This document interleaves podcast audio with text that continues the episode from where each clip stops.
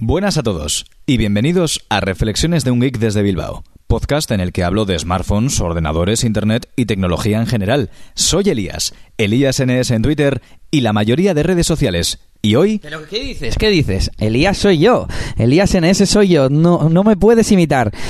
Pero si tus oyentes prefieren mi voz, una voz mucho más sensual. Bueno, os presento a mi compañero tecnológico geek y mi anticristo maquero, Íñigo Sastre. Lo podéis seguir en Twitter. ¿En qué dirección? Arroba Inigo Sastre. Bueno, pues eh, le tengo de visita y hoy tenemos episodio especial de Reflexiones de un Geek desde Bilbao. Tengo por aquí unos cuantos temas apuntados de los que vamos a hablar. Em, bueno, lo primero os voy a presentar un poquito a Íñigo. Él es de Balmaseda, es un empresario radiofónico y multimedia ¿eh? de la publicidad. Actualmente trabaja en la cadena SER y pronto pues va, va a estar dándole otra vez al tema publicitario. Eh, eso sí, es maquero. Tiene iPhone, tiene iPad, tiene MacBook, tiene Mac Mini, tiene iMac. ¿Qué más tienes? Pues tengo, te iba a decir que tengo Apple TV, pero no, no llego a tanto friquismo. Tengo un Apple Remote, ¿te, vale eso? Tienes iPod Mini, iPod, ¿qué más iPods? iPod mini no, tengo un iPod nano de, de- de la generación esta que era pequeñita y se parecía al Shuffle. Porque a mí se me oye mucho y a ti poco. Pues porque tú estás gritando un huevo. Vale, bueno, primer tema que tengo aquí para apuntar. Hoy he estado escuchando un podcast, un programa de radio que se emite aquí en, la, en una emisora local, ¿no? En Radio Euskadi, que se llama Conecta 2.0 y ha estado hablando el vicepresidente de, de Samsung, de creo que era de marketing o algo así. Y estaban hablando, uno de los temas era el Samsung Gear, el smartphone que ha presentado Samsung recientemente. Y decía un par de cosas que, que quiero comentar. Por un lado, que aparte de servir como complemento al teléfono, también tiene funcionalidades de forma independiente, como por ejemplo sacar fotos, ya que incluye una cámara de 1,9 megapíxeles, creo que cifra tan rara. 1,9 megapíxeles. Creo que sí, creo que han dicho eso, lo estoy diciendo de memoria. Una, 1,9 megapíxeles, pero sí, sí, la del iPhone, eh, bueno, cualquier teléfono eh, viejo, un iPhone 3G, lleva una cámara de 3 megapíxeles. Pero tenemos que olvidar que se trata de un reloj, de un dispositivo que llevamos en la muñeca de uno... Ah, no, igual la- las pulgadas, las pulgadas eran 1,9. Me resultaría más, más creíble eso, ¿no? Pero bueno, habría que mirarlo. Bueno, ahora mismo va a hacer una búsqueda con Siri y va a decir ¿cuánta resolución tiene la cámara integrada del Samsung Gear? ¿Cuánta resolución tiene la cámara integrada del Samsung Gear? Siri. A ver qué nos dice. Lo siento, no puedo los ajustes de esta aplicación. Muy bien, es muy listo Siri. Bueno, en, cualquier caso, que se pueden sacar fotos, te puede, lo puedes utilizar como podómetro, es decir, eh, no te hace falta si te vas a ir a correr que te lleves el smartphone, porque el dispositivo, el smartwatch, guardará todos los datos de, tus movimientos y al llegar a casa, pues se sincronizará con tu teléfono. ¿Qué más? ¿Qué más? ¿Qué más? A ver, ya tenemos aquí la respuesta. Tenemos la respuesta, efectivamente, la cámara del Samsung Gear Watch es también de 1,9 megapíxeles, como decía aquí mi buen amigo Elías. ¿Y la resolución de la pantalla? El ta- perdón, el tamaño, tamaño de pantalla y resolución, ya que estamos. Ya que estamos, pues ahora mismo no lo tengo delante eso, pero si queréis lo, lo comprobamos para dejaros fuera de dudas. Eh, a ver, que tengo por aquí el otro apunte es que no hacía más que insistir en que era una tecnología innovadora, que abrían un nuevo sector del mercado, bla, bla, bla, bla. Bueno, y aparte de que hay cientos, bueno, cientos no, pero diversos eh, modelos de smartwatch de muchas marcas, sobre todo de pequeñas startups, yo he visto muchos que se han financiado a través de Kickstarter, con el crowdfunding, pues eh, una marca tan reconocida y puntera como es Sony ya, ya va por la tercera versión de smartwatch. La primera fue el Leap View que tengo yo, la segunda fue el que llamaron Smartwatch y recientemente han presentado el Smartwatch 2, que sería pues el que está a la altura de ese Samsung Gear, pero para nada Samsung ha abierto este mercado, ¿eh? que quede bien clarito. ¿No te parece, Íñigo? Yo es que es un tema que no he seguido muy de cerca porque nunca me han llamado la atención. Yo, sin embargo, veo como tú tienes uno de esos smartwatch de otra marca un poquito más pequeña quizá, una de esas startups que tanto han eh, dado que hablar en los últimos años, que no sé si te he reventado uno de los temas futuros de, de los eh, podcasts o si ya lo habías comentado, pero la verdad es que todavía yo le veo una falta, una cierta falta de funcionalidad de cara sobre todo a, a otros teléfonos que, que no sean los, los de Android. Quizá para los que utilizamos teléfonos Apple, todavía no tenemos un, watch eh, creado por, por Apple, como muchas veces ha especulado, que realmente nos lleve a, todo lo que nos podría dar un, teléfono y que nos permita acceder a, a esas funciones. De todas formas, como, como, como con todas estas cosas, al final es un mercado que está en, en auge ahora mismo, al igual que hace años un smartphone era casi un objeto de lujo al final un smartwatch acabará siendo algo barato y que si te descuidas acabe viniendo con, con, ciertos modelos o con ciertas ofertas de teléfonos. Con lo cual yo prefiero dejar que el mercado vaya haciendo su eco, vayan pasando los años y se convierta ya en un producto al uso para, para ya dar el paso. Bueno, pues tengo varios comentarios al respecto. Uno es que mi smartwatch es de Sony, precisamente, no es de una de estas startups. Eh, segundo, que es normal que los eh, smartwatch que hay en el mercado de estas marcas reconocidas, al menos, pues no sean compatibles con el iPhone, ya que son de la pura competencia. Uno es Samsung, es el protagonista de esta sección, y el otro, los otros son Sony, que, que ya sabemos que apuestan por, por Android con sus Xperia. Pero hay unos cuantos smartwatch, señor Íñigo, que son compatibles con el iPhone. ¿eh? De hecho, muchas de esas pequeñas startups se centran, yo creo que más en el iPhone que, en la plataforma Android. Supongo que compatibilidad, eh, buscarán compatibilidad a través de, de, Bluetooth, de los estándares, para acceder a funciones simples. Pero es a lo que voy. Realmente lo que conseguimos es una función mucho más simple solamente para llamar, para realizar acciones sencillas eh, como escuchar música, pero no nos va a dar una, una función 100% real como nos puede dar ahora mismo un smartwatch compatible con Android que, que es mucho más moldeable en ese sentido. Sí, la verdad es que yo en mi LibView, que ya tiene su tiempo, tengo un montón de aplicaciones que algunas son un poco más inútiles que otras, pero bueno, la verdad es que tienen tiene bastantes funcionalidades. Y por último, yo iba a decir que varios capítulos, varios episodios atrás, yo ya predije, si se puede decir, que eh, tanto los dispositivos monitores de actividad como los smartwatch se iban como a fusionar. Y yo creo que es una de las um, puestas en valor de estos aparatos el poder llevar como hemos dicho el aparato de Samsung simplemente sin tu smartphone para salir a correr y que te monitorice.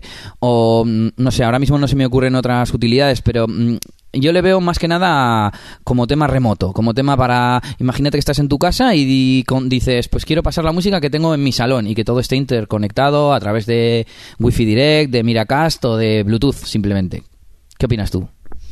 Bueno, al final todos los eh, dispositivos acaban convergiendo. Eh, realmente lo que se busca es que todos ellos acaben realizando unas funciones similares, que se conecten por protocolos eh, parecidos para que todo tenga una cierta compatibilidad entre sí y que realmente el usuario tenga la vida mucho más fácil.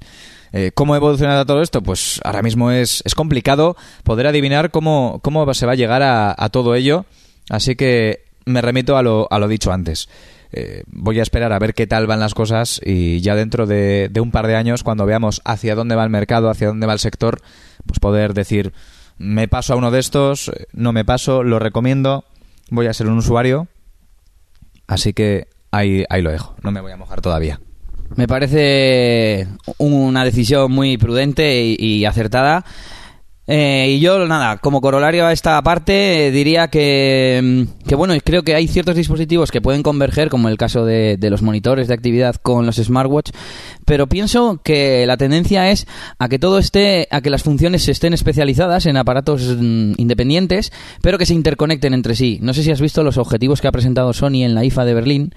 Pues te cuento, son, para entendernos, como si fuese un objetivo de una cámara reflex o semireflex de estas, pero sin la pantalla, sin la parte eh, de pantalla, controles y demás. ¿Por qué? Porque se conecta mediante diversos eh, protocolos inalámbricos, creo que Wi-Fi Direct, eh, NFC y demás, a otros dispositivos, eh, generalmente smartphones. Entonces, pues tú puedes cambiar de smartphone y no te hace falta tener otra reflex o, o fijarte en qué cámara va a tener, porque ya tienes una cámara. Y creo que va a funcionar todo de esta manera. Yo, por ejemplo, lo que hago en casa es, eh, tengo un NAS que reproduzco cuyos contenidos reproduzco en la televisión Smart TV de Samsung, que a su vez controlo desde mi eh, smartphone y todo está un poco interconectado. Y eso es todo, Íñigo. Deja de sacarme fotos. Y continuamos con más temas. Eh, bueno, eso sí, os invitamos a que nos dejéis vuestros comentarios, ya sea en Spreaker, en iBox o en iTunes. Y ahora, en el podcast de Spreaker de Elías DJ, Código Penal. Bueno, antes de hablar de, del tema de la reforma del Código Penal que, pues afectaba en cierto modo a, a temas tecnológicos. Yo como maquero te quería preguntar tu opinión sobre la presentación de los nuevos iPhones. Tampoco sin extenderte ni nada, pero ya que te tengo aquí, pues eh, creo que es un tema que no podíamos dejar pasar. Yo como maquero, y una opinión absolutamente personal, no es extrapolable ni está basada en ningún, eh, en ningún eh, dato objetivo. A mí Apple ya no me sorprende. Esto es algo que ya lleva pasando un par de años. Apple ya no me presenta nada revolucionario. Sí que es verdad que el año pasado volví a pasar por caja después de la presentación del iPhone 5, pero noté con el iPhone 5 y aprendí que realmente el iPhone 4S me daba todo lo que yo esperaba. Que Apple no está presentando nada revolucionario keynote tras keynote. Vale que no sea algo eh, posible el presentar siempre algo revolucionario, pero es que la forma en la que ha presentado su último producto, que bueno, que sí que es verdad que ha suscitado opiniones de todo tipo, tanto a favor como en contra de, por ejemplo, iOS 7, se ha hablado del diseño, se ha hablado de la funcionalidad. Yo lo que veo en definitiva es que no noto que mi experiencia de usuario o mi día a día haya cambiado eh, con la nueva presentación, ni de los nuevos iPhone ni de, ni de iOS 7. No me aportan nada, no necesito cambiar de producto. Bueno, supongo que te has centrado, esta opinión está centrada en el, iPhone 5S, más que nada. iPhone 5S y, iOS 7, que son los dos objetivos de, de, la última presentación de Apple. Es decir, dos productos que a día de hoy a mí no me generan la necesidad de cambiar. Lo mismo que cuando pasamos de Windows 2000 a Windows XP, que es se vio un cambio evidente. Es decir, es un ejemplo quizá no sé si, si del todo extrapolable. O por ejemplo, cuando cambié de mi Sony Ericsson eh, K510i y me cambié al iPhone porque vi que había un salto increíble. cualitativo, había un salto increíble, es decir, era el smartphone de verdad, cuando ya por fin se podía navegar con un navegador de Internet de, de verdad. Apple consiguió eso hace seis años. No ha vuelto a conseguir nada parecido. Dar un salto que digas, tengo un teléfono Android, pero es que esto es la gran maravilla del mundo. Apple ha perdido esa característica. Bueno, ¿tú conoces el podcast de Emilcar? Un podcaster maquero de pro que, que, hace muy buenos podcasts. ¿Te suena? Sí.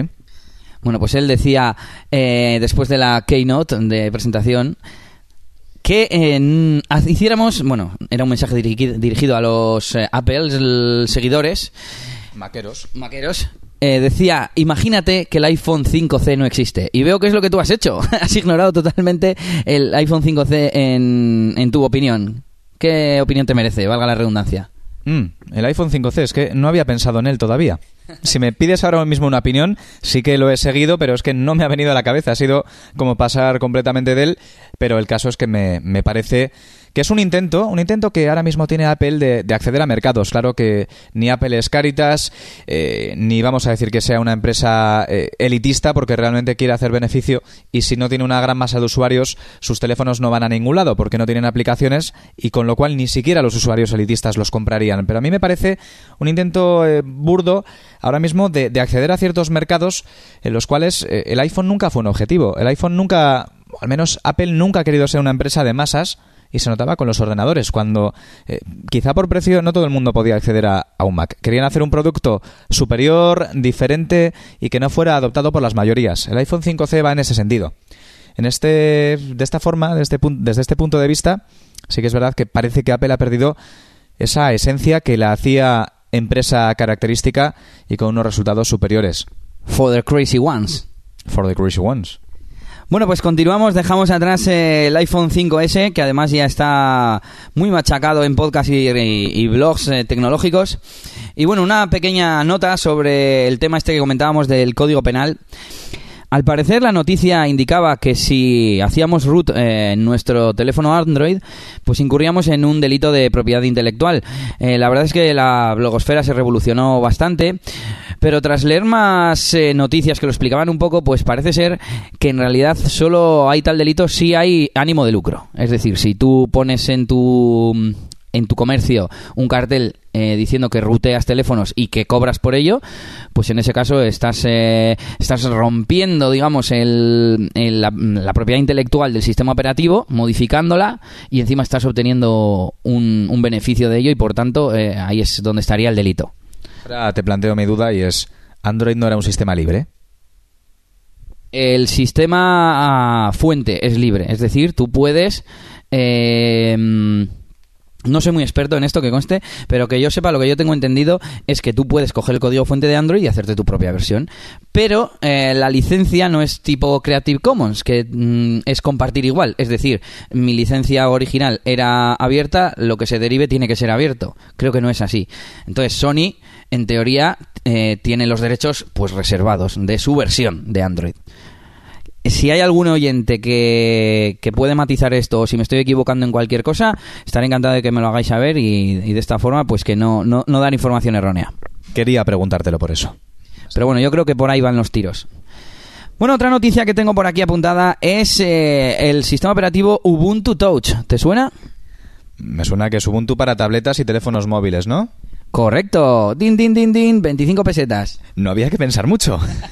bueno, el caso es que eh, no sé si viste, eh, hace ya un tiempo hicieron una presentación en vídeo, eh, pues un poco enseñando cómo iba a funcionar el el sistema operativo, la verdad es que a mí me gusta mucho porque está basado en, gestos y en que sea intuitivo. Yo creo que cada vez vamos a tender en las interfaces a, que no haya botones y etiquetas y explicaciones, o al menos sean las mínimas posibles, y que la propia estructura del diseño te, te invite a, a, hacer gestos y a, y hacer acciones eh, en esa interfaz. Entonces, el Ubuntu Touch, por ejemplo, si tocas desde los lados, aparecen eh, paneles de multitarea, de aplicaciones favoritas y cosas así. Por eso me gusta mucho. Pero bueno, la noticia está en que, bueno, antes de dar la noticia, ¿Sabes que intentaron hacer un megatelefonazo eh, buscando financiación a través de Kickstarter?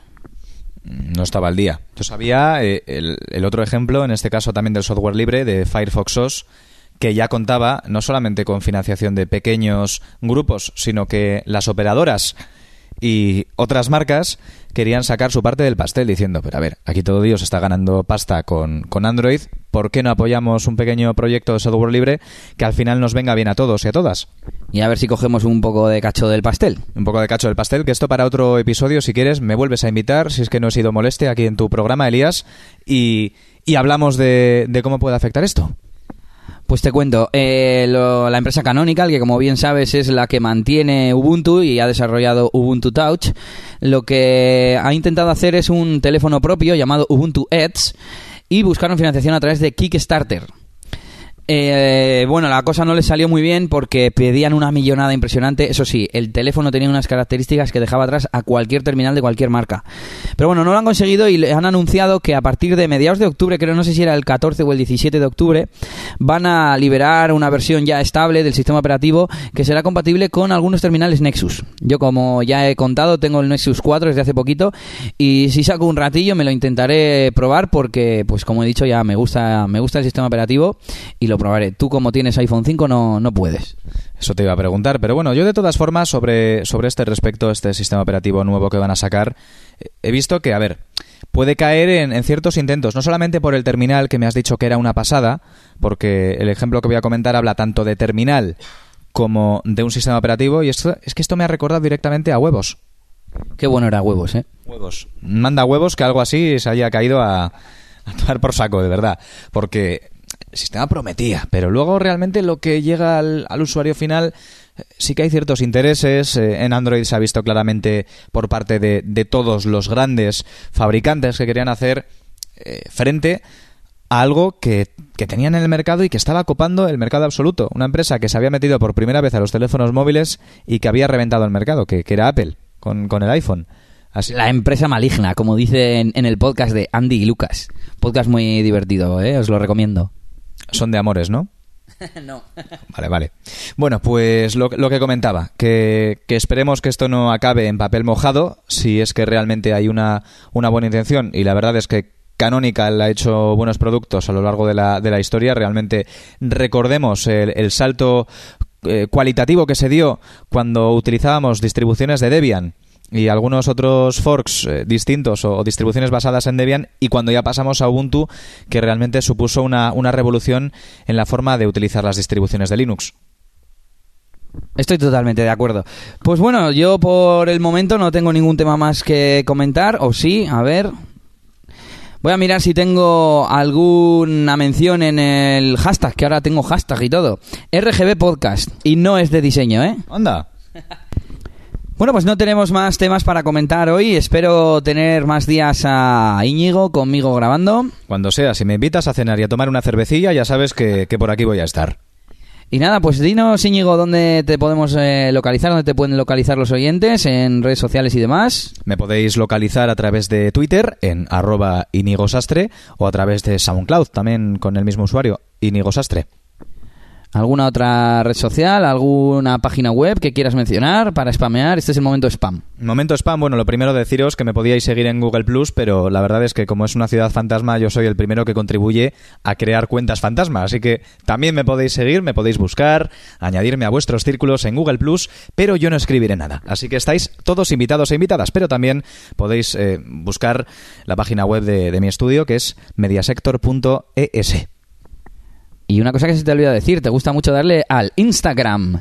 Ah, sí, eso es lo quizá la red social que más utilizo. Estoy en Inigosastre. Si os gustan las reflexiones de un geek desde Bilbao, seguramente las fotografías de un Instagram desde Bilbao también os encantarán. Pues ya sabéis, yo soy Elías NS en Twitter y en la mayoría de redes sociales. Si me quieres escribir, puedes hacerlo desde mi perfil de Google Plus, que creo que está enlazado en la propia página de Twitter. Y nada, nos vemos en el próximo episodio. Saluditos de Elías y hasta la próxima. Agur, agur.